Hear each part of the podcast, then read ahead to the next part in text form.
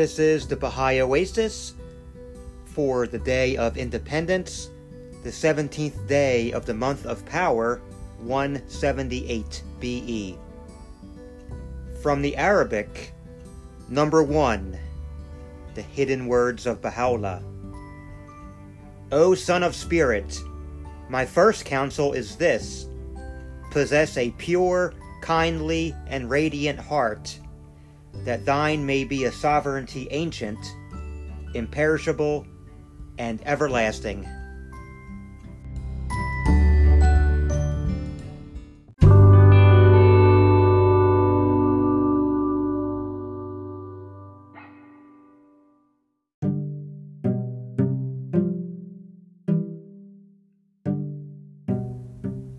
Welcome, one and all, to another Baha'i Oasis. My name is Danny. Thank you so much for being here. I really do appreciate it. Uh, we are back. It's been a crazy final half of 2021. That's all I'll say about that.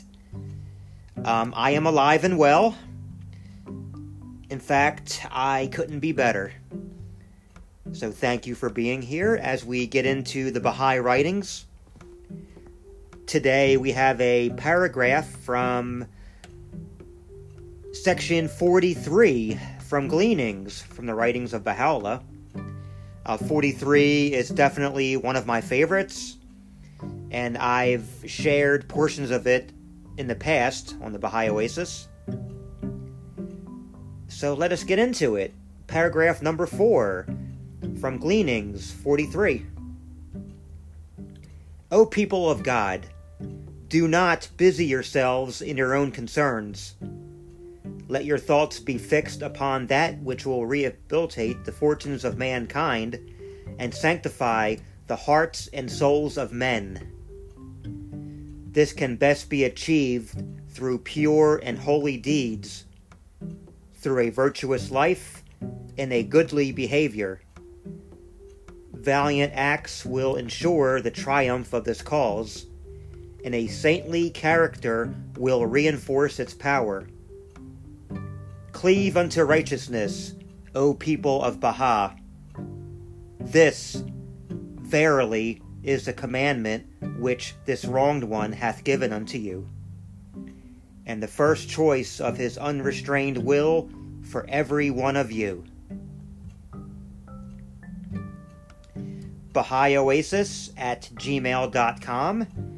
That is our official email address. I love hearing from you.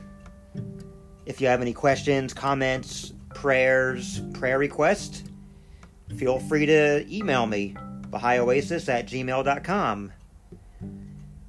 Also, add us on Instagram and Twitter, both of which can be found at Baha'i Oasis, all one word. Again, my name is Danny.